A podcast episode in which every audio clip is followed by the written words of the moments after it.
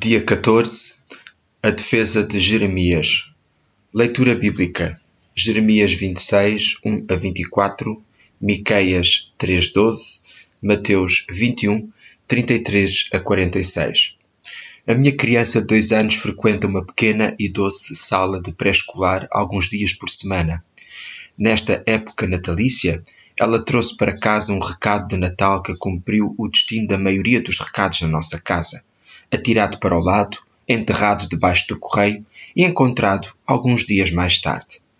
A minha filha de cinco anos, que o tinha descoberto quando eu estava a fazer o jantar uma noite, gritou do outro lado da mesa da cozinha: Mãe! Ela riu-se. Será que o menino Jesus é uma batata? Continuei a mexer a sopa e, sem sequer olhar para cima, castiguei-a imediatamente. Isso não é muito agradável. O menino Jesus não é uma batata. Mas, mãe, olha! Então ela apareceu ao meu lado, segurando uma pequena batata vermelha, envolta em tecido, com uma cara sorridente e desenhada. Hum, bem, o que é que tu sabes? Neste cenário, o menino Jesus era de facto uma batata. Eu nem sequer tinha olhado para cima. Como poderia eu saber? Como poderia ter esperado uma batata disfarçada de Rei dos Reis. Os sacerdotes, profetas e todo o povo de Jeremias 26 eram um pouco como eu, mexendo a sopa sem sequer olhar para cima, saltando para uma conclusão imediata. Agora, claro, tens de morrer é uma resposta um pouco mais extrema do que isso não é muito agradável. Ainda assim, sei quantas vezes já ouvi algo que não quero ouvir, quanto mais lidar com isso, e, em vez de ouvir, reajo instantaneamente, de forma desproporcionada, dado o contexto. Honestamente, isto acontece quase diariamente. Quanto a Jeremias, ele tinha profetizado que o templo se tornaria como Siló, uma cidade a norte de Jerusalém que tinha sido totalmente destruída pelos filisteus. O Salmo 78 relata a história. Contudo, continuaram a revoltar-se e puseram à prova o Deus Altíssimo. Recusaram obedecer aos seus mandamentos. Ao ouvir isto, Deus ficou altamente indignado e rejeitou Israel. Por isso, abandonou a sua morada em Siló, onde habitara no meio dos homens. Versículos 56, 59 e 60. Ninguém, especialmente os sacerdotes e as pessoas no poder, queriam ouvir dizer que a sua cidade e templo seriam destruídos por causa das suas ações. A ação defensiva foi imediata e, em vez de ouvirem a palavra do Senhor e obedecerem, tentaram literalmente matar o mensageiro.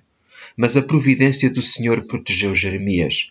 Alguns oficiais levantaram-se e falaram por ele, lembrando ao resto do grupo que o profeta Miqueias tinha feito uma profecia semelhante.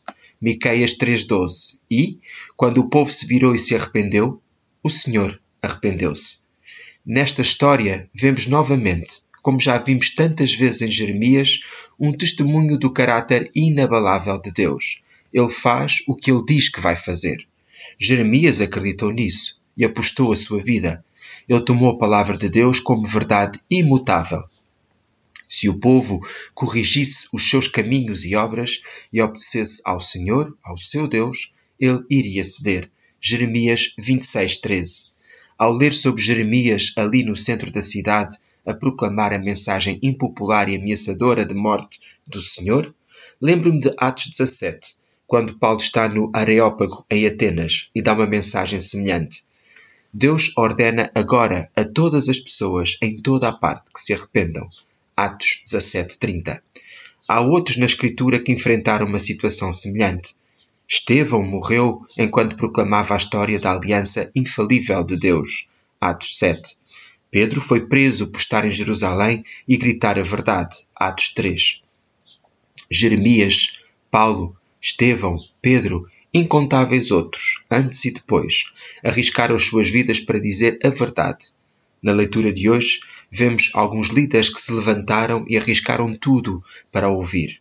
Dizer a verdade e ouvir a verdade são duas faces da mesma moeda, e somos chamados a fazer ambas como seguidores do Autor da Verdade. O devocional da Quaresma, O seu amor dura para sempre, é um original, Lent, His Love Endures, de Amanda Williams.